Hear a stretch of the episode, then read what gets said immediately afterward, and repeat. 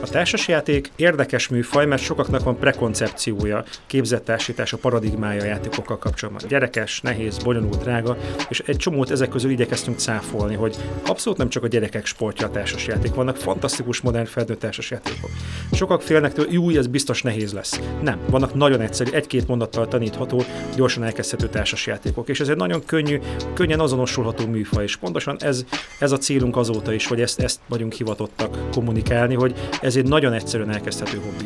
Sziasztok! Ez itt az Egy hullámhosszon, a Noise.hu podcastjának második évada, ahol ismét olyan arcokat mutatunk be, akik túl érdekesek ahhoz, hogy ne ismerjék meg őket még többen.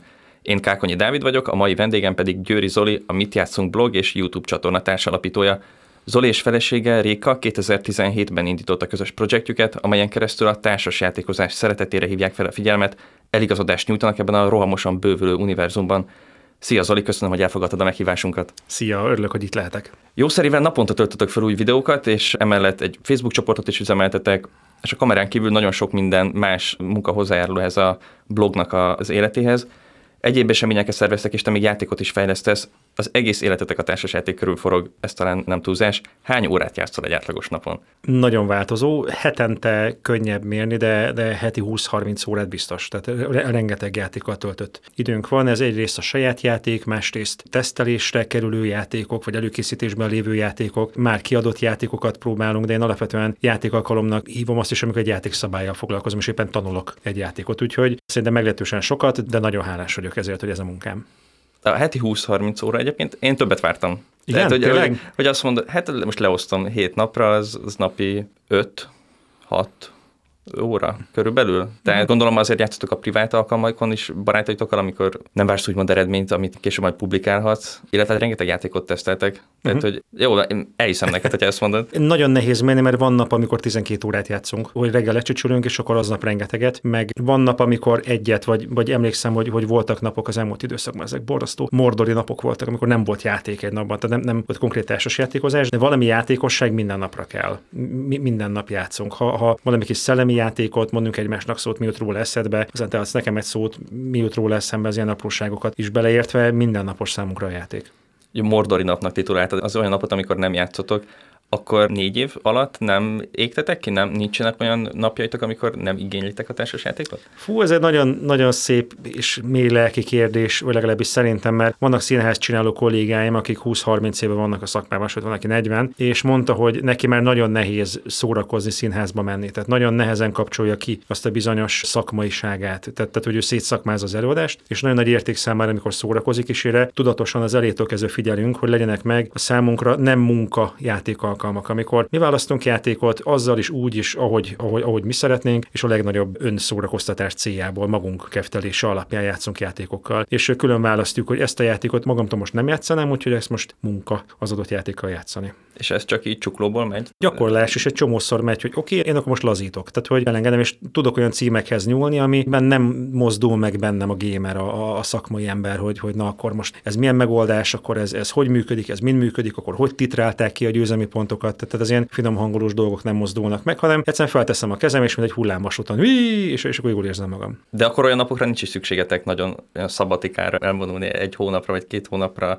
Nem volt még az elmúlt négy évben példa, hogy előre legyártottatok X videót, és akkor azt mondjátok, hogy most két hétig nem akarok társasjátékra nézni. Van, amikor ritkábban kerülnek ki tartalmak, ez általában nyár, uborka szezon, amikor heti két-három videó megy ki, de télen, amikor szezon van, mostanában heti 6-7 akár. És említetted ezt, hogy ahogy egy színház csináló mondjuk szétanalizálja a színdarabokat, nálad ez hogy néz ki egy társasjáték közben, amikor munkából társasjátékozol? Milyen folyamatok záródnak a fejedben, mire figyelsz, hogy kell ezt elképzelni? Ezt én nem tudatosítottam pontról pontra, de nagyjából onnantól kezdődik, hogy kézbe vettem a játékot, és már hozzám beszél a doboz. Megfordítom, megnézem, mit ígér, milyen színeket használ, milyen nagy. Akkor nagyon szeretem kibontani, megismerkedni egyesével az alkatrészekkel, milyen minőséggel dolgozik, milyen tárolója van, a játékszabály szerkesztése, igyekszem laikusként előítéletek nélkül szemlélni az adott játékot, megnézem esetleg a szerzőt, a kiadó korábbi játékait, akkor elkezdem nagyon tanulni a játékot, akkor setupolunk, előkészítjük az első játékalkalmat, akkor megnézem, hogy megértettem, nem értettem az első játék alkalommal, mennyi dolgot néztünk be, milyen hosszú volt az első játék alkalom, akkor nagyon jó a második, harmadik, amikor már nem kell tanulni a szabályokat, hanem repülő rajtot vehetünk a játék világában. Akkor nézzünk egy időt, megnézzük a játékos számokkal az alkalmakat, hogy amikor rá van írva 2-10 játékos részére, köszönöm szépen, fantasztikus lesz végig menni ezeken, de hogy megnézzük a szélső értékeket. Hogyha rá van írva 2-10, akkor nézzük meg ketten, nézzük meg 10. Akármennyire is nyakatekert mostanában megszervezni egy 10 fős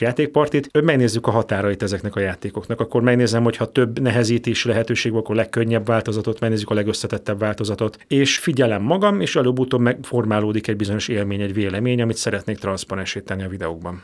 Vannak embereitek erre akikhez tudsz nyúlni így a fiókba, hogy gyere, akkor most tesztelünk játékot? Igen, játéktesztelő Dream Teamnek hívom őket, ők nagyon sok színű csapat, nagyon sokféle ember, különféle gondolkodású karakterek, különféle játékos típusok, és szeretem őket helyzetbe hozni ezekkel a játékokkal, és akkor tudják, hogy na most készültem 6-7 játékkal, összegyűlünk, és akkor játszunk azzal a 6-7 játékkal, és nagyon figyelem őket, ők nagyon ügyesen meg tudják fogalmazni a gondolataikat, hogy ha neki tetszett valami, akkor elmondja, hogy miért. Mert önmagában nekem az nem, nem túl hasznos információ, hogy tetszett vagy nem tetszett, az már sokkal izgalmasabb, hogyha tud konkrétumokat mondani, hogy mi az az eleme a játéknak, amit szórakoztatónak talált, vagy teljesnek, vagy izgalmasnak, és melyek azok, amikkel nem nagyon tudott menni. És hogy miért? Mit nem mozgatott meg benne? Száraz volt, unalmas volt, túl nagy volt a szerencsefaktor, túl kicsi volt a szerencsefaktor. Minden valid, hogyha van mellette indoklás. Említetted, hogy most sokkal nehezebb létrehozni ezeket az alkalmakat. Itt most a, a vírushelyzetre gondolsz, Elsősorban igen, igen. De ez nem könnyítette meg valamennyire? Tehát, hogy én a saját életemben azt láttam, hogy, hogy abban a pár hónapban, amikor a legdurvább lezárások voltak, igaz, hogy részben online, erről majd később is kérdeznélek, de hogy könnyebb volt megszervezni ezeket a játékalkalmakat, mert késő esti, tehát nem voltak rendezvények, főleg szerintem ez volt az oka annak, hogy nem voltak koncertek, nem voltak színházak, mm. és az emberek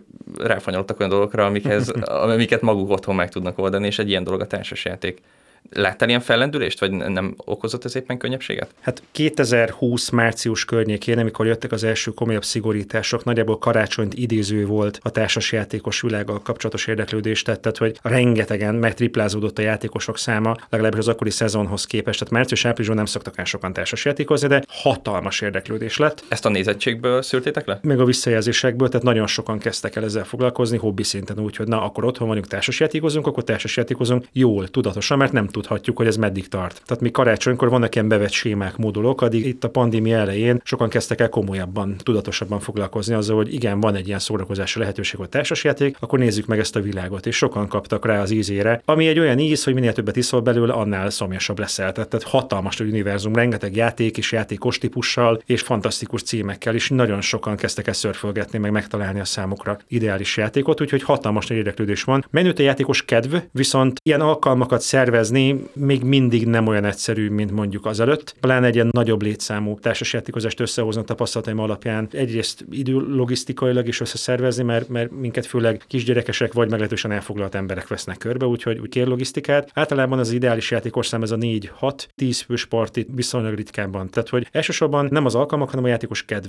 aránya nőtt meg szerintem a pandémia alatt, és tart a mai napig. Tehát, tehát hogy sokkal többen társasjátékoznak most, mint két évvel ezelőtt egy olyan embernek, aki először találkozik a társasjátékokkal, azért komoly dilemma lehet az, hogy a mai felhozatalból, ami egyrészt óriási, másrészt azért nem kifejezetten olcsóak ezek a játékok, kiválaszol az, hogy mi neki a legmegfelelőbb hogyan lehet eligazodni ebben, milyen segítséget tudnál nyújtani valakinek, illetve miek azok a hibák, amik bele könnyebb belefutni ilyenkor? Alapvetően szerintem a művelődés nagyon hasznos. Szétnézni YouTube-on, Google-in, Board Game Geek-en, a boardgamegeek.com a legfontosabb társasjáték gyűjtő oldal, ismerkedni játékokkal, és fokozatosan haladni előre. Szerintem jó bevezető gateway játékokkal ismerkedni, és hogyha megtetszett egy műfaj, akkor annak mentén tovább menni. Én ettől tízig szoktam osztályozni a játékokat komplexitás alapján, hogy a játékszabály mennyiség, amit a játékosra bíz a játék, az mennyire nagy. Vannak egy per tízes játékok, amik nagyon egyszerű szabályokkal dolgoznak, és itt nagyon fontos nyomatékosítani, hogy ez nem a játék minőségére vonatkozó osztályzás. Tehát attól, hogy bonyolultabb egy játék nem lesz jobb, és attól, hogy kevesebb szabály rendelkezik, nem lesz rosszabb. Ez teljes mértékben relatív. Vannak zseniális bonyolult játékok, és vannak katasztrofális játékélmény nyújtó bonyolult játékok, és fordítva az egyszerű játékokkal kapcsolatban. Nagyon sok társas játékos vannak, aki kifejezetten keresi a bonyolult játékokat. Kétféle iskola létezik. Az egyik a, akkor van kész egy játék, ha nem tudok elvenni belőle, anélkül a lényege sérülne. Tehát minél egyszerűbb, annál jobb. Renek Nícia szabálynak mondják, egy német társasjáték tervező több száz játéka van, egy géniusz szerintem, és az ő játékaira jellemző, hogy nagyon egyszerűek, nagyon könnyű őket tanítani. És a másik iskola egy játék akkor van kész, ha már nem tudok hozzátenni anélkül, hogy a lényeges sérülne. Ez a játékszabály játékszabály hátán és barokkos, rengeteg minden lehetősége van a játékosnak, és fantasztikus egy őserdőben, szellemi dzsungelben barangolni, hogy ú, döntés hátán döntés, és hogy jaj, mennyi mindent tudok csinálni, és ez varázslatos. Egyik sem rosszabb, jobb, más. Tehát szerintem a fokozatosság nagyon hasznos, mi is belefutottunk olyan élményekbe, hogy találkoztunk túl korán egy nagyon komplex játékkal. Nagyon sok előismeretet, tudást feltételezett, ami nem volt meg. És nem alakult ki a flow, folyamatosan azt éreztem, hogy adminisztratív a játék, nem értem mi van, az élményem az volt, hogy a játék játszik engem. És ráadásul büntet. Tehát, hogy nem tudom, a forduló végén etesse meg az emberémet. De hát miből? Hát azt nem mondod előre, hogy majd erre készüljek, és akkor tehát nagyon kellemetlen volt a játékélmény, mint amikor valaki megnéz egy aránylag mély művészfilmet. Tehát szerintem ne Fábri Zoltánnal kezdjünk, hogyha filmekkel foglalkozunk, nagyon jó odáig eljutni, és esetleg onnan tovább menni, de a fokozatosság nagyon fontos, és szerintem ez a művelődés elengedhetetlen. Írd be a játék címét a YouTube-ra ki fog adni tartalmakat, amik szerintem hasznosak lehetnek ahhoz, hogy nagyjából megítélt, hogy ezzel tudsz rezegni, esetleg nem. És kezdj egyszerűbbel, kezdj bemelegítővel, és hogyha rákaptál az ízére, akkor tudunk különféle műfajokban marangolni, mert nagyon sok és nagyon sokféle játék van, és szerintem hasznos megtalálni azt, amivel leginkább tudsz rezegni. Mindenkinek vannak olyan barátai, akik ezekre a dolgokra nem kapcsolódnak rá. Tehát akik bármilyen játékot dobunk eléjük, nem akarnak játszani. Volt egy beszélgetésed Mérő Lászlóval, és ő azt mondta erre a kérdésedre, nagyjából ugyanezt megkérdeztette tőle, és azt mondta, hogy minden ember szeret játszani, csak van, aki nem tud róla. Igen. Neked vannak ilyen élményeid, hogy XY-t egyszerűen nem tudom bevonni ezekbe a, a közös alkalmakba, hogy ezt hogy lehet megoldani? Tehát vannak olyan játékok, esetleg most nem konkrét címekre gondolok, de hogy ez változtatható szerinted? Van erről élményed? Van. Nekem a megítélésem az, hogy a kell és a játék egy mondatban nem nagyon fér meg Szerintem az, hogy neki kell játszania, onnantól kezdve nem játszik, hanem dolgozik. Tehát más-más folyamatok indulnak be az emberben. Szerintem felajánlani egy játékot, vagy megkínálni egy játék lehetőséggel, és azt mondja, ja, persze jövök. Tehát ő nagyon sok dolgom nincs vele, mert mint gondolhatja azt az adott emberke, hogy, hogy jó, gyerekek, persze, csapassuk. Amint kell, onnantól kezdve kontraproduktív az élmény. Amikor valaki a környezetemben nem szívesen játszik, akkor figyelj, mi elkezdünk játszani, csatlakozol, csatlakozol, nem, nem, mert nem mondhatom meg neki, hogy neki hogy legyen jó. Kedvenc példám a feleségem nagypapája, aki nem társas játékozik, de neki nagyon fontos, hogy ott legyen, amikor mi játszunk. Tehát neki önmagában az az, az, az élmény, hogy ő a családjával van. Neki most nagyon fárasztó lenne azok a döntések, amik a játékban vannak, neki elég az, az, az a bizonyos élmény. Tehát nem mondhatom meg, hogy hogy legyen jó egy másik embernek, hogyha számára az így jó, akkor legyen számodra jó. Nem mondhatom egy másik embernek, hogy játsz ezzel a játékkal, mert ez egy jó játék. Ez a kedvenc példám a kocsonya. Hogy én nem szeretem a kocsonyát, és jöttek emberek, és azt mondták, hogy pedig az jó. A kocsonya egy jó dolog. És hogy te szereted a kocsonyát, akkor egy jó dolgot szeretsz. Ha nem szereted a kocsonyát, akkor nem szeretsz egy jó dolgot. Tehát most a kocsonya az kocsonya, attól te szereted, vagy éppen nem, az, az teljesen más kérdés. Sokan kérdezik, hogy Zoli, mondj egy jó játékot. Ez egy nagyon nehéz kérdés. Tudok mondani játékokat, amik szerintem tetszhetnek, de az neked lesz jó. Tehát, tehát a, a jó játék élmény az benned alakul ki. Vannak zseniális játékok, amiket én nem szeretek, és vannak szerintem középszerűnek ítélt játékok, amiket én nagyon szeretek. Ezért az tanácsom azoknak, akik most ismerkednek a műfaj, játszanak nagyon sokat, nagyon sok játékkal, mert nem tudhatod, hogy melyik játék teremt majd olyan helyzetet, amiben sikerélményed lesz, és esetleg örömöd. Ugyanez igaz a rossz játékra is? Tehát nem léteznek rossz játékok? Ez valószínűleg te ugye játékfejlesztő is vagy, erről is fogunk később beszélni. Említetted is, mielőtt bejöttünk, hogy az a legrosszabb érzés, hogy csinálsz egy játékot, ami, vagy nem is lesz mondta, hogy a legrosszabb, a legszórakoztatóbb, amikor csinálsz egy játékot, ami rossz, vagy ne, nem, nem váltja be a, a vágyaidat. Hogyan definiálod azt, hogy rossz egy játék? Biztos van ilyen, mivel ez egy nagyon interaktív műfaj, nagyon csínyán, óvatosan bánok ez, hogy ez rossz játék, és így rásütök egy plecsnit, hanem nekem nem tetszett, és én tudom indokolni, hogy nekem mi nem tetszett az adott játékban. És itt fontos ketté választani, hogy én egy játékos típus vagyok, aki szeret bizonyos döntéseket, és valamilyen döntéseket nem szeret. Mondok egy példát, vannak szivatós játékok, aminek központi eleme, hogy ki tudok babrálni a többi játékosra. Én alapvetően ezt a döntést nagyon nehezen hozom meg, nem szórakoztat, munkának érzem, amikor azon gondolkodom, hogy kiszívjon és rám bízza a játék ezt a döntést. Kerülöm ezeket a játékokat, de ettől ez a játék még nem rossz. A szélsőséges példa lehet a Monopoly, amit nagyon sokan nem szeretnek, és nagyon sokféleképpen érveltek amellett, hogy miért rossz játék a Monopoly. Én sem vagyok kifejezetten rajongója, de beszélgettem egy sráccal, aki ötöd magával együtt játsza a Monopolit, leülnek, játszanak szabályok szerint, és amikor azt mondom a Monopoly, hogy ez rossz, akkor nagyon óvatosan szeretnék bánni azzal, hogy ne magát a játék élményt minősítsen, mert az adott emberke, aki érvelt amellett, hogy miért találja szórakoztatónak a monopolit, igaza van. Tehát azt nem vitathatom el, hogy az az élmény, ami számára a szép és jó, az rossz. Nagyon sokan szeretik, és szerintem az emberek nem hülyék, hanem irracionálisak. Nem gondolom, hogy, hogy a monopoly egy rossz játék lenne, egy olyan játék, amilyen azzal már tudok vitatkozni, rá van írva a dobozra, hogy családi. Tehát szakmai felelősségem teljes tudatában nem tartom családi játéknak, mint ahogy vannak felnőtt filmek, amiket nem tartok családi filmnek. Tehát ne állítsunk valamiről olyat, ami, ami, ami nem olyan. Tehát én szeretem, amikor minden a helyi értékén van kezelve, hogy mondok egy példát, ez egy partijáték, ne kezeljük stratégiai döntésekkel dolgozó játéknak az activity Nem az, mert mást ígér. Tehát én nagyon szeretem, amikor valamit kapok valami ígéretet, fel van matricázva valami, hogy én egy ilyen típusú játék vagyok, és annak megfelel a bizonyos játékélmény. És szerettem, amikor bemegyek a Vidám Parkba, és látom, hogy milyen attrakció van. És igazából ez a, ez a mit játszunk vloggal az egyik fő hivatás kötelességtudatunk, hogy kommunikálják az adott játékról, hogy eszik-e vagy isszák, hogy ez milyen típusú játék, mert gyakran nem egyértelműen transzparens a játék dobozán, hogy milyen természetű az a bizonyos játék. Egy picit megmutatom a működését, pár játékszabályt, nem részletesen nem is az a célom, hogy minden egyes apróságba belemenjek, hanem hogy kapjon az érdeklődő egy pici képet arról, hogy hogy működik ez a játék. És az alapján ő el tudja dönteni, hogy ő megy ezzel a világgal, vagy esetleg nem. Többször is említettél játékos típusokat, és nekem ez egy nagyon érdekes gondolat volt, amit egy korábbi videódban ezt jobban is kifejtetted, hogy nem vagyunk ugyanolyanok, amikor más emberekkel játszunk, és valakinek valami tetszik, pedig egyébként ez egy nagyon logikus gondolat. Nem evidens az, hogy ami XY-nak tetszik, az a másiknak is. Tudsz gyorsan egy pár ilyen típust elmondani, hogy, hogy mik azok a legjellemzőbb játékos típusok, akik teljesen különböző dolgokban látják az élvezetet? Persze. Sokféleképpen csoportosítottak már játékos típusokat, itt ilyen jungi alapvetésekre is mehetnénk, én hetet különböztetek meg. Gyorsan felsorolás jelleggel elmondom, a stratégiával szoktam kezdeni. A stratégiát szórakoztatja a döntés. Ő szeret tervezni. A stratégának nagyon fontos, hogy tervezhessen. Ő szereti a döntéseket, akár a bonyolult játékokat is. Szereti kitalálni, hogy mi lesz fél óra múlva. A második játékos típus a szociális, akit a többi játékos érdekel. Ő a többiekkel szeretne játszani, és a játék mindössze egy eszköz arra, hogy én közelebb kerüljek a többi játékoshoz. Általában a parti játékosok ilyenek. Nagyon sokan vannak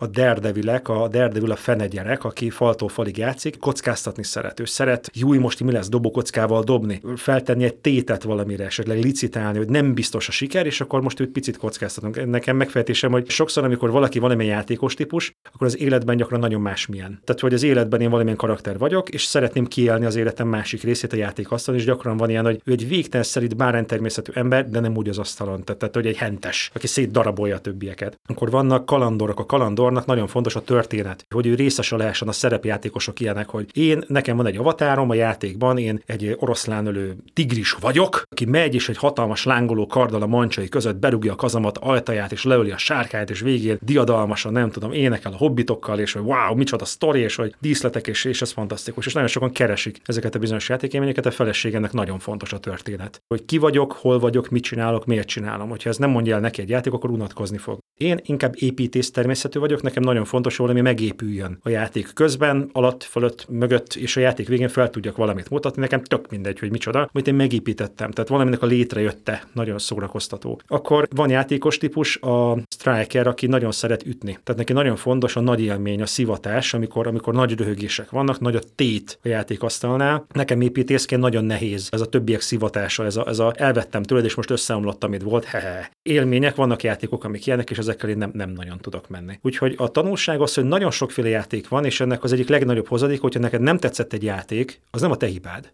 és nem is a játék hibája, nem volt találkozás, mert nem csak sokféle játékos, hanem sokféle játék is van, és elképzelhető, hogy van gravitáció a játék és játékosa között, elképzelhető, hogy nincs. Vannak játékok, ami érzem, hogy nekem lett kitalálva. Tehát, hogy pontosan elemeket tartalmaz, amik nekem nagyon szórakoztató, de csomószor lehet meglepetés. Nem tudom, nekem az Unmatched című játék volt ilyen, ahol egymást püföljük, viszont nincs benne építkezés. Tehát nekem nagyon tetszik, hogy, hogy alapleosztott szettekkel megyünk egymásnak, de nem kell építkezzek, és akkor nem fáj, hogyha valamit elveszítettem. Tehát jó megnézni, hogy mik a komfortzónáim, mik azok a bizonyos vonalak, amin belül szeretek maradni, és annál izgalmasabb néha kilépni belőle. Említetted ezt a saját felfedezésedet vagy gondolatodat, hogy mindenki a más azt az oldalát játsza ki, vagy szereti játszani a játékban, ami a való életben nem meri felvállalni. Ez valamilyenféle terápiás jelleget mutat, és ugye te is említetted már a saját játékoddal kapcsolatban, hogy szeretsz, és nagyon sok ilyen játék van, ami terápiás jelleget mutat. Ez hogy kell elképzelni kávét? Milyen segítséget tud adni a játék egy terápiás foglalkozáson például? Szerintem a játék helyzetet teremt, és fenntartván, hogy nagyon óvatosan csínyán kezelném ezt, mert én nem vagyok pszichológus, sem terapeuta. Nagyon nagy ön megismerő folyamat lehet egy játékkal játszani. Nagyon közeledsz magadhoz, helyzetbe kerülsz, és nagyon komoly önismeretre tehet szert a játékok által. Tehát szerintem így, így tudatosan terápiás eszközként még nem tart ott ennek a tudatosítása meg a szakma, hogy, hogy ezt kijelentsük, hogy vannak terápiás játékok, de szerintem nagyon jó önmegismerő megismerő folyamat játszani, nagyon jó társ megismerő folyamat, olyan játékokkal játszani, mi nagyon elemi helyzetet teremt. Nézzünk meg párkapcsolatokat, baráti társaságokat különféle helyzetekben, és hogy nézzük meg, hogy játék közben hogy viselkedik. Nagyon sokat tanulok magamról, a játékos társamról, és tudatosan hozhatom olyan helyzetben magam, amik nagyon segítenek gyógyulni bizonyos folyamatokat. Tehát egy időben, amikor voltak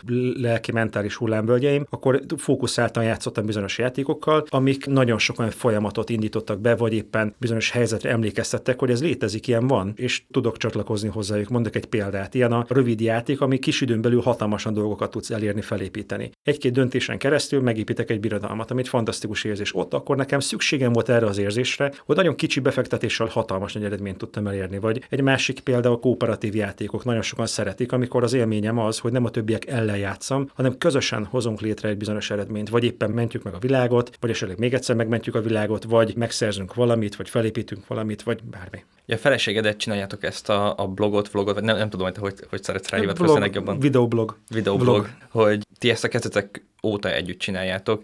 Rátok ez egyrészt milyen hatása volt maga a vlog a házasságotokra, és hogy, hogy voltak olyan pontjai, ahol ez, ez kifejezetten jót tett akár a ti párkapcsolatotoknak? Én a feleségemmel gyakran dolgozom, és ez a párkapcsolatunknak egy kihívása, hogy hogy tudjuk összeegyeztetni, vagy leválasztani a közös munkát a házasság részéről. Ez mindenképpen tudatosságot kér. Egy csomószor emlékeztetjük magunkat, hogy jó, mi most nem dolgozunk, vagy jó, mi most dolgozunk, és akkor ez nem úgy működik, hogy süsű 3-tól 6-ig rettent, tehát, tehát mivel ez a hivatásom, ez a, ez a süsű 3-tól 6-ig rettenetes, előtte meg utána nem, és egy csomószor ez a én társaságos szakember vagyok 10-től 2-ig nem. Tehát engem folyamatosan érdekelnek a játékok, de tudom a közös munkánkat segíteni azzal, hogy na akkor most az a vlognak szentelt idő, és amikor ezzel foglalkozunk, akkor ne foglalkozzunk mással. És fordítva, amikor nem tudom, felnőtt időnk van kisfiunktól mentesen, elmenjünk rendezvúzni a feleségemmel, akkor tudom, hogy ez most, ez ennek szentelt idő, ne kezdek el szakmázni. Szerintem erre lehet gyakorlatot szertenni, és jó, jó szerintem ezt, ezt gyakorolni, mert egyrészt nagyon könnyűnek és áldottnak tűnhet az, hogy ja, te feleségeddel dolgozol, úgy könnyű, nem olyan könnyű. Nagyon könnyű benne maradni abban, hogy az elmúlt két hétben nem, nem volt felnőtt párkapcsolati időm. Találtuk magunkat ilyen helyzetbe, és azt mondtuk, hogy jó, oké, ez egy nagyon-nagyon jó tanulság, elképzelhető, magát értetődően ki tud alakulni egy ilyen helyzet, hogy figyeljünk arra, hogy, hogy ne veszítsük el egymást társként, és nem maradjunk csak munkatársak. Ez nagy kihívás, és nem tanítják az iskolában, és nagyon komoly gyakorlat kell hozzá. És az egész vlog ilyen profi módon indult? Tehát, hogy az volt a terv, hogy ebből egyrészt egy akkora birodalom lesz, most kicsit lehet, hogy túlzó ez a kifejezés, de hogy ilyen sokrétű és szertágazó, és az egész egzisztenciátokat megalapozó projekt? Nem így. Vagy hogy kezdődött? Elkezdtük csinálni, és csináltuk, amit jónak láttunk. Nem volt ilyen hatalmas, nagyra, nagyra törő terv, hogy hű, én akkor most mekkora nagy, hanem szerettünk videózni, szerettünk társasjátékozni, és elhatároztuk, hogy minél többeknek kommunikáljuk, hogy ez a hobbi létezik, és hogy mennyire könnyű azonosulni vele. Az első videóknak pontosan ez volt a cél, humoros tartalmakat készítettünk, hogy látjátok, hogy ez mennyire közvetlen, mennyire könnyű csatlakozni hozzá, mert a társasjáték érdekes műfaj, mert sokaknak van prekoncepciója, képzettársítás, a paradigmája a játékokkal kapcsolatban. Gyerekes, nehéz, bonyolult, bonyolult, drága, és egy csomót ezek közül igyekeztünk cáfolni, hogy abszolút nem csak a gyerekek sportja a társasjáték, vannak fantasztikus modern felnőtt társasjátékok. Sokak félnek tőle, jó, ez biztos nehéz lesz. Nem, vannak nagyon egyszerű, egy-két mondattal tanítható, gyorsan elkezdhető társasjátékok, és ez egy nagyon könnyen azonosulható műfaj, és pontosan ez a célunk azóta is, hogy ezt, ezt vagyunk hivatottak kommunikálni, hogy ez egy nagyon egyszerűen elkezdhető hobbi. Mert egy csomó társasjátéklub, kávézók, rengeteg tartalomkészítő a YouTube-on kommunikálja, hogy igazából rajtad áll, hogy mikor és hogy kezded el, akár icipici szellemi vagy anyagi befektetéssel el tudsz indulni, és egy varázslatos világ vár rád. Most már a Facebook csoportotoknak azt hiszem ilyen 15-20 ezer közötti tagja van, azért ez elég nagy szám. Uh-huh. Volt olyan pillanat, amikor azt éreztétek, ezt meg szokták ilyenkor kérdezni, hogy amikor rájöttetek, hogy úristen, mit értünk el, vagy hogy vagy mekkora hatása vagyunk mások életére például. Ennek a pszichológiája nagyon érdekes, mert amikor látunk egy számot, akkor nem látunk hozzá arcokat, és amikor először tartottunk Mit játszunk pikniket, három év, és eljöttek 220 ami nem egy nagy szám a 10, akkor még nem volt 15 ezer, de, de akkor is már volt pár ezres Mit játszunk csoport, akkor esett le nekünk, hogy ez mennyi ember. Hát aki szervezett már eseményt szerintem az tudja azt, hogy mennyire nehéz nehéz 200 plusz Fú. embert elhívni egy eseményre. És úgy voltunk, hogy helyönnek 10, tök jó, akkor 10 társas játékozunk, tehát nagyon közvetlen, nagyon kötetlen. A csoport alapulása is ahhoz köthető, hogy nagyon sokan írtak nekünk e-mailt, hogy mit gondolunk erről, mit gondolunk arról, és elhatároztuk, hogy csinálunk egy csoportot, ahol egymástól tudják kérdezgetni az emberek. És kiderült, hogy erre hatalmas nagy igény van, és így, így megugrott, és pont az imént beszélgetett, említett időszakban a pandémia kezdetekor is, mint a rakéta nőtt meg a csoportba jelentkezők száma. Nagyon sokan szerettek volna beszélgetni társas játékokról, biztonságos békés körülmények között nagyon sok kezdő belépő társasjátékos talált segítő hangokra a csoporton belül, és amikor másodjára tartottunk pikniket, 440-en voltak. Idén augusztusban esett az eső, úgyhogy csak 480 körül jöttek el, ami ahhoz képest, hogy esett az eső, egy hatalmas nagy szám. Tehát amikor indult a piknik, akkor éppen szemeket, úgyhogy tökéletesen megértek mindenkit, aki végül nem jött el. És akkor esett le nekünk, hogy nagyon sok ez a 10 plusz ezer, és hogy nyilván egy Dancsó Péterhez képest elenyésző elérésünk van, de 10 ezer emberek, te jóságos ég. Vagy amikor tartottunk a pandémia kezdetén a hashtag pánikhelyet játszom kampányát, hetente csináltunk live-ot, és minden héten találkoztunk emberek, és hogy minden héten több százan ültek le a számítógép elé velünk beszélgetni, és akkor lepottyan nekünk, hogy ez hatalmas nagy felelősség. Egyrészt nagyon hálásak vagyunk az érdeklődésért, hogy sokan adnak visszajelzést azzal kapcsolatban, hogy, hogy segíti a munkájukat, életüket, párkapcsolatukat az, hogy vannak modern társasjátékok, és hogy ebből egy pici közösség tud épülni. Ez egy felemelő, és egyrészt picit ijesztő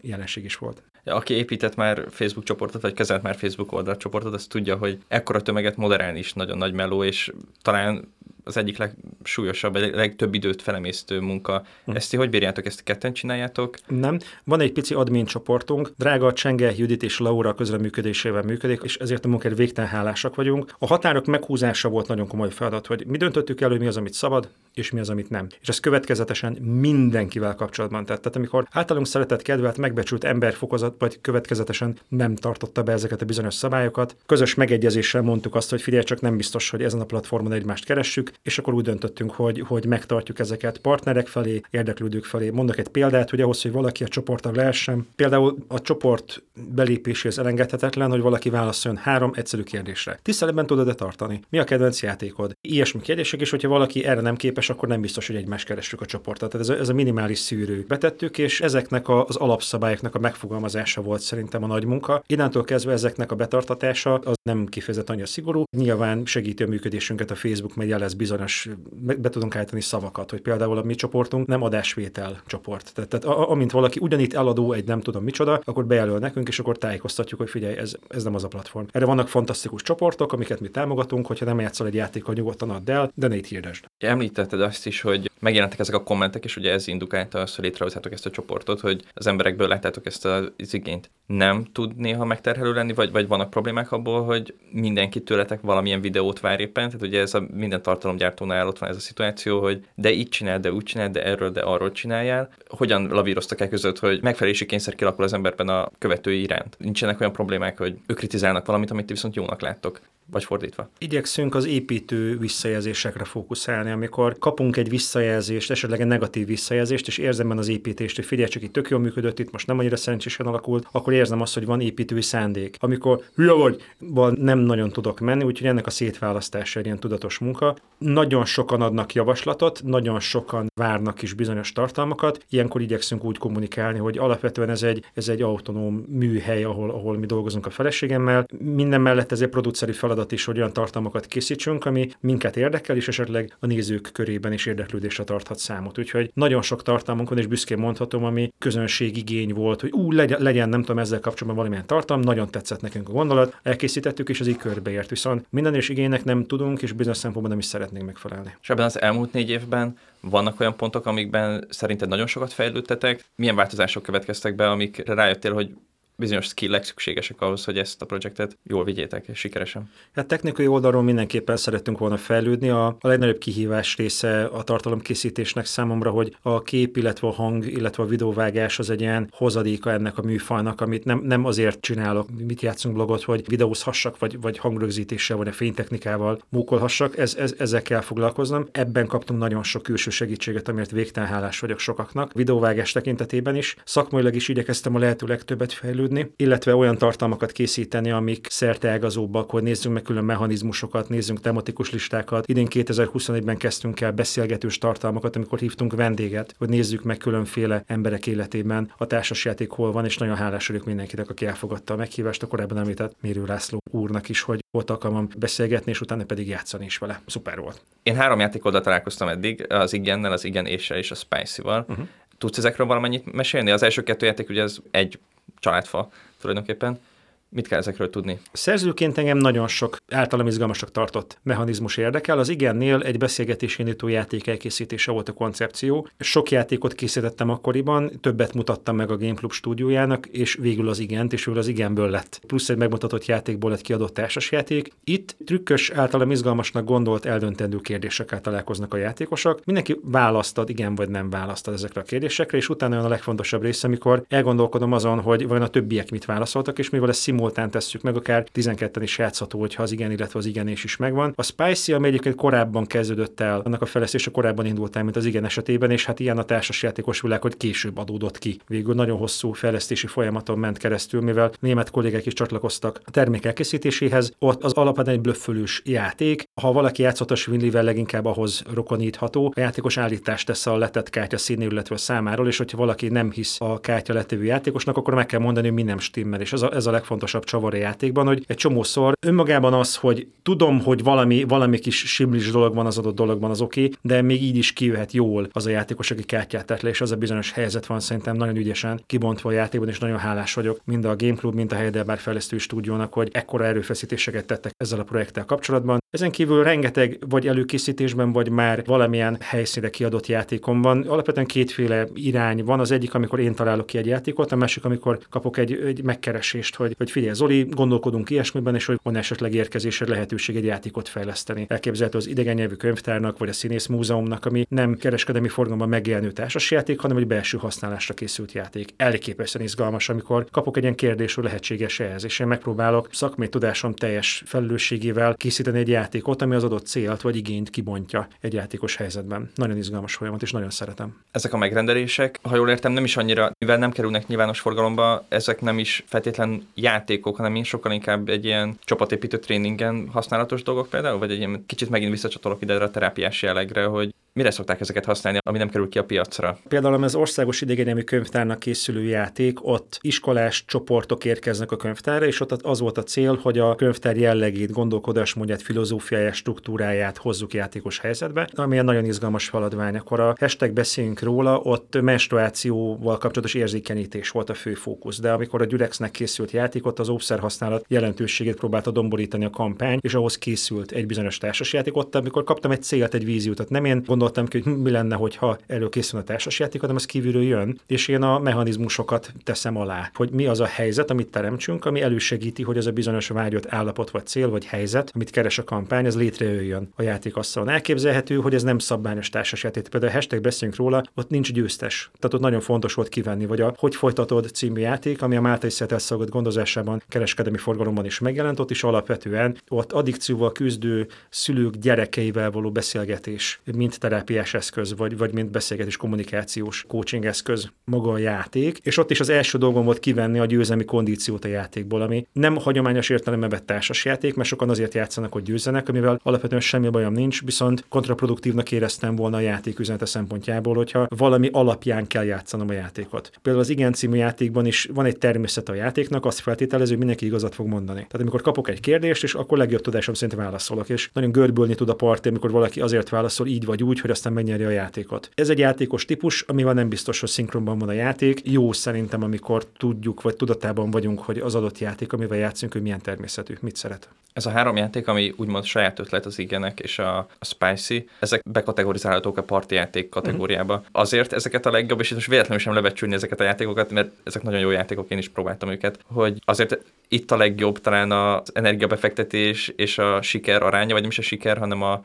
az élvezhetőség aránya, tehát hogy még sokkal több munka azt gondolom egy komplex táblajátékot elkészíteni, és aztán kevesebben is lesznek rá kíváncsiak valószínűleg, mert kevesebb emberhez fog eljutni, drágább, több energiát kell belefektetni a játékosoknak, hogy megismerjék. Ez egy elég jó win szituáció, azt gondolom, hogy ha ilyenek befektetsz, ez volt a cél, vagy szimplán te ennyire közösségi embernek tartod magad, hogy ezt szeretted volna valahogy átadni az embereknek? Nem is volt sose terben komplex játék, engem ez, ez érdekel. Tehát ezeket a helyzeteket szeretem. Lenyűgöz, amikor találkozom egy igazán komplex játékkal, sok kedvencem is van a műfajból, ami Board Game Geek-en négyes komplexitása körül, az bonyolultnak számít. Tehát szabály hátán szabály. Szeretem ezeket a műfajokat. Szerzőként én úgy vagyok, mint a zsiráffal, hogy nagyon szép, de otthon nem kéne. Tehát, hogy csodálatos, amikor egy ilyen elképesztő, gigantikus fejlesztési folyamat és ilyen kis titrágatás, finom hangolása különféle értékeknek. Csodálatos, én más művészeti ágban vagyok. Tehát, hogy egymás mellé tenni két zenészt, aki az egyik jazz zenész, a másik pedig popzenében utazik, szerintem nem biztos, hogy szerencsés minőségbeli vagy értékítélet relációt tenni a két művészeti ág között. Tehát, hogy mérlegre tenni Pavarottit és Billy Eilish-t, hogy akkor most melyik a jobb zenész, mind a kettő zenét csinál a legjobb tudása szerint, elképzelhető, hogy más közönségnek, és szerintem ez fontos, amikor találkozik egy játékos egy játékkal, ami nem neki készült, akkor sokakban van ez a bizonyos reflex, hogy nem nekem készült, úgyhogy szar. Ami szerintem kártékony egyébként magára az egész játékvilágra nézve. Szerintem fontos diagnosztizálni, hogy attól, hogy nem nekem készül Billy Eilish zené, attól még nem feltétlenül rossz, mert nagyon sokaknak viszont maga az élet, vagy, vagy, vagy egy falat kenyér tud lenni az adott lelki állapotban, segítő tud lenni. Úgyhogy engem szerzőként alapvetően ez a vonal érdekel, ez foglalkoztat, amikor egy-két szabályból érünk el játékélményt. Én nagyon szeretek játékmester lenni, nagyon szeretek játékot tanítani, és szeretem azokat a játékokat, amiket könnyű. Vannak játékok, amik játékmester barátok, és vannak, amik nem játékmester barátok, mert egy óra a szabálytanítás, és ettől nem rosszabb jobb a játék, hanem ez sajátja az adott játéknak, hogy nehéz tanítani, körülményes. És mivel én sokat vagyok terepen, sokat vagyok játékmester, sokat tartunk játékalkalmakat, én elsősorban olyan játékokon gondolkodom sokat, olyan játékokkal foglalkozom sokat, amiket könnyű tanítani, úgyhogy valószínűleg ezért érdekel szerzőként is, hogy akkor van kész egy játék, amikor már nem tudok elvenni belőle, anélkül, hogy lényeges sérülne. Tehát alapvetően német iskolát, a Reneknéciai iskolát vallom magaménak. És hogyan kell elképzelni egy ilyen játék lefejlesztését pontokba szedve nagyjából? Egy ilyen, főleg egy ilyen partjátéknak, amiket te is készítettél. Gondolom van egy eredeti ötlet, és utána uh-huh. hogyan indulsz el? Megkülönböztetek játék tervezést, játékfejlesztést és tesztelést. Ezután jön a termékkészítés folyamata. A játék tervezőnek van egy ötlete. Ő feltesz kérdést, hogy működhet-e úgy a játék, hogy. Például mostanában dolgozom egy játékon, nem mondhatok komolyabb részleteket, ott a játéktervező vízió az, hogy működhet egy kompetitív vagy versengő típusú játék úgy, hogy csak a többieknek adsz pontokat. Tehát, hogy osztod a nálad lévő pontokat, és hogy megpróbáljuk így balanszban, egyensúlyban tartani a játékvilágát, és a fejlesztési folyamat válaszol erre, hogy kedves tervező, ez nem lehetséges. Vagy már van. Általában ez a két válasz szokott jönni a tervezést, amikor van egy forradalmi ötlete valakinek, jön egy játéktervező,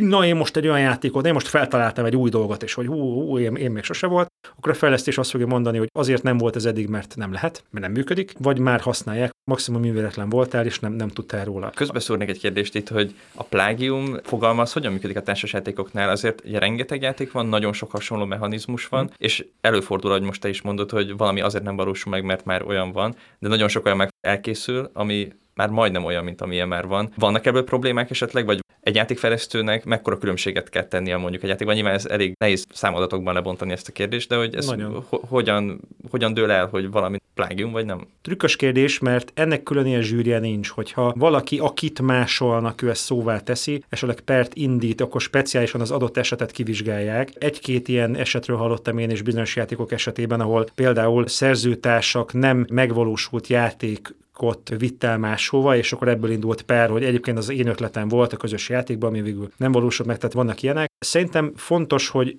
ha van inspiráció, akkor vagy legyen főhajtás vagy tiszteletadás az adott dologgal kapcsolatban, de távolodjon el. Tehát tekints inspirációnak. Nekem kedvenc például a Domino, meg a King Domino című játék, ami egy dominó játék. Címében is hordozza Bruno Katala King Domino című munkája. Év társasjáték díjas játékáról beszélünk, ami azt mondja, hogy én dominó játék vagyok, amiben a játékosok maguk előtt birodalmat alkotnak a dominó lehelyezés szabályának megfelelően. Vagy például a Spicy esetében is, hogy sokat merít a Schmidli alapötletéből, de annyira elemiben más helyzetet kínál, tehát hogyha próbálta valaki mind a kettőt, más játékról van szó, bár hasonló gyökere, meg hasonló helyzetet teremt, de rengeteg ilyen van, meg nagyon sok ilyen közkincsen forgó mechanizmus, mint például a munkás lehelyezés. Rengeteg hasonszörű játék van, ami variációk egy témára. Nézzük meg, hogy a játékos, mint fókuszpontokat a játékvilágában munkásokat pakol le, és csoportosít bizonyos szándékot valamely munkafolyamatra, akciódraftnak is hívják, és rengeteg játék használja. Akkor nem mondhatjuk, hogy na melyik volt a legelső, és onnantól kezdve mindenki azt másolja, senkinek nem jut eszébe, mert nagyon más az érzület, ami végül a játékosban keletkezik. Tehát elképzelhető, hogy mindkét zeneszám elektronikus gitárral keletkezett, de elképzelhető teljesen más műfaj. És akkor van olyan lehetőség, amikor azt mondja a játékfejlesztő, ha jól értem, a tervezőnek, hogy oké, okay, ez egy jó ötlet, akkor hogyan tovább? Ha azt mondja, hogy tetszik, elképzelhető, hogy ez egy alkotói stúdió, tehát például a GameClubnál az igen azt mondták, hogy jó, nézzük meg, akkor teszteljünk. Akkor vigyük el mindenkihez. A célcsoporton belül mindenki játszon vele, és az alapján lehet, hogy visszamegy a fejlesztésre valami. Például túl hosszú volt a játékparting, komfortzónán kívüli hosszúsággal rendelkezik, vagy esetleg a játékszabályok voltak értetetlenek, akkor a fejlesztés dolgozik egy picit rajta, hogy ezeknek az igényeknek megfeleljen a játék. Ez már nem is vonja be a tervezőt? Tehát, hogy ez teljesen két külön csoport, aki az ötletet megalkotja? Va- van az úgy, hogy a tervező is fejleszt, de egy csomó olyan kiadás projekt, meg történet van, Renek Niciának is egy csomó játéka van, hogy letesz egy ötletet, a fejlesztés csinál belőle egy játékot, ő szépen letesztelik, és a tervező legközelebb az ötletét, mint kiadott játék látja viszont. Én szeretek tervezőként részt venni a fejlesztés folyamatában, kíváncsi vagyok, hogy mik a visszajelzések. Vannak játékok, amit én fejlesztettem, tehát én terveztem, én fejlesztettem, mert a tesztek alapján én voltam jelen, és láttam, hogy milyen kérdések merültek föl, hogy hú, túl hosszú, túl rövid, túl bonyolult, túl ilyen, túl amolyan, és akkor a fejlesztés elképzelhető, hogy azt mondja, hogy dolgozunk rajta egy picit, de volt olyan játékom is, hogy lefejlesztettük, és a tesztidőszakon megbukott a játék, tehát le tudták törni az adott játékot, és azt mondta a fejlesztés, hogy visszaadom kedves játéktervező az alapgondolatodat, gondolkodj rajta még egy picit, mert elképzelhető, hogy az, amit te kitaláltál, az nem működik. Vagy esetleg üzletileg nem életképes. Körülbelül mennyi emberen kellett tesztelni egy ilyen játékot, hogy azt mondhassd, hogy ez működik? Erre szerintem konkrét képlet nincs, minél többekkel, de ez jó érzés, hogy mikor érzi a stúdió, vagy esetleg a készítők elégnek, hogy mi, mi nagyjából meg vagyunk. A teszt nagyon fontos. Maga a játék elkészülte, elkészültnek folyamatának legalább 60-70 százalék az, hogy játszunk az adott játékkal, mozgassuk meg. Ezért szoktam kezdő vagy szájmontogató játéktervezőknek, fejlesztőknek azt tanácsolni, hogy amint csak tudsz, azonnal készíts prototípust, és játsz a játékoddal, hozd helyzetbe, és ne csak családon belül arasson osztatlan sikert, hanem mutasd meg olyan embereknek, akik elfogulatlanok a játékoddal kapcsolatban, és hallgass meg véleményeket. És hogyha valakinek nem tetszett, nem baj, mutasd meg másnak, mutasd meg egy harmadik embernek. Ez az első javaslatom, a másik, hogy egy ötlet nem ötlet. Tehát támadt egy ötleted, fantasztikus, és akkor jöhet a további kilenc. Nekem tíz ötletemből egynek készítek prototípust. Tíz prototípusból egy jut el oda, hogy azt mondjam a barátaimnak, hogy srácok, azt hiszem, hogy vagyunk ott, hogy ezt megmutassam nektek, és utána viszem el esetleg stúdiónak, hogy mi gondolkodtunk valamiben. Tehát száz ötletből egy körülbelül az, amit tehát onsd magadból, engedj jönni folyamatosan, következő, következő, következő. Hogy ez a támadt egy ötletem, az egy fantasztikus dolog, de szerintem jó minél több ötlettel jönni. Ugye a filmes világban szokták ezt mondani, hogy amikor elkészül egy film, és túl vannak a vágáson, és moziba kerülne, akkor már nagyon nehéz ezt kiengedni a saját uh-huh. kezeik közül a filmkészítőknek. Ez megvan a játékoknál, és bár azt gondolom itt, hogy egy kicsit talán más lehet a szituáció olyan szempontból, hogy itt a tesztelésen konkrétan már a kritikát megkapta tulajdonképpen, tehát van egy valamivel nagyobb bizonyosság arról, hogy ez egy jó játék, mint egy filmnél, amikor először, először adják moziba. Milyen érzés ez? Hát félelmetes, és hihetetlen izgalmas, és nagyon könnyen rokonítható igen a filmvilággal. Onnantól kezdve az már nem az én játékom, az már a játékosok játéka. Ők már játszanak vele. Legszívesebben én minden háztartásban ott lennék, és személyesen tanítanám a játékot, de hát erre van a játékszabály, hogy helyettesítse a játéktervezőit, vagy hát a, a kiadó stúdió embereit, hogy tanítsák a játékot. Félelmetes érzés, csodálatos, amikor random embereket látni játszhatáson a játékoddal játszani. Ez egy hatalmas nagy kincs nincs. Tehát valószínűleg hasonlót érezhet egy író vagy egy festő, amikor nem külső szendék miatt, hanem belső motiváció alapján játszik azzal a játékkal, vagy foglalkozik az adott műalkotással. Szerzőként ez számomra a legnagyobb dicséret. Az, hogy díjat kap, vagy hogy ilyen eladás, vagy olyan eladás nekem mindegy, de hogyha egy random ember szívesen önszántából hozza magát abba a helyzetbe, hogy ezzel a játékkal játszol, ez egy hatalmas elismerés. És ez egy kicsit lehet, hogy túl negatív kérdés, de hogy előfordult olyan, hogy kiadás után tapasztaltál meg mégis egy hibát? Tehát, hogy a nagy számok, a még nagyobb számok felskálázásánál kiderültek, nem is nagy hibák, de hogy finomítani valók, amik elmaradtak? Nyomdatechnikai hibát láttam, ahol nem tudom, elütés. Tehát, hogy benne marad, ami egy csoda, mert szakemberek, akik rengetegszer nézték át, az biztos, hogy lesz, hogy alattomos vesző, ami elbújik, vagy valami nyomdatechnikai nem pontosan odaérkezett meg. Tehát ilyennel találkoztam, de szerzőként, amikor már sokan játszanak a játékkal, egy olyan helyzet kerülne elő, akkor az a, az a tesztelés felelőssége, hogy, hogy akkor nem hoztuk elég sok helyzetbe a játékot. Tehát pontosan erről szól a tesztelés, hogy nézzük meg emberrel, aki ki akarja számolni, aki nem akarja kiszámolni. Nézzük meg szerepjátékossal, nézzük meg strikerrel, nézzük meg stratégiával, nézzük meg, és ez alapján ajánljuk a játékot, vagy ez alapján készítsünk terméket. Mert a termékkészítés egy külön művészeti ág, tehát mint a film, film elkészültét, a társasjáték elkészültés egy összművészeti tevékenység, és a termék pozícionálja be, hogy hogyha van egy, egy ilyen vérstratéga, aki ű, hatalmas hadosztályokat akar vezetni, akkor az igen, az nem az ő játéka. És legyen az a dobozon egy, egyértelműen transzparens számára, hogy nem téged szólít meg, hanem szólítsa meg azt, akire egyébként célzunk az adott játék játékkal, mert nem tudok olyan játékot mondani, ami mindenkinek jó, és nem is várom el magamtól, hogy mindenkinek tetszen az igen vagy a spicy. Nekem van egy megérzésem, hogy valakinek tetszett, és hogyha az általam targetált vagy célközönségnek gondolt emberek jó véleménye vannak róla, vagy pozitív, megerősítő véleménye vannak róla, akkor én örülök. Hogyha nem, akkor az már megint más kérdés, de hogyha egy stratéga visszajelzi, hogy neki nem tetszett az igen, hát Jason Statham filmek se tetszenek mindenkinek. Sok sikert kívánok Zoli a hátralevő fejlesztéseidhez, és nagyon sok jó évet még, amit játszunk vlognak, neked és Rékának. Köszönöm, hogy eljöttél hozzánk, és nektek is, kedves hallgatók, köszönöm, hogy velünk tartottatok. Ha tetszett a műsor, ne felejtsétek el bekövetni a csatornánkat Spotify-on, Google Podcast-en és a többi podcast platformon. Hallgassátok meg korábbi beszélgetéseinket is, és olvassátok cikkeinket. Találkozunk a jövő héten is. Sziasztok! Sziasztok!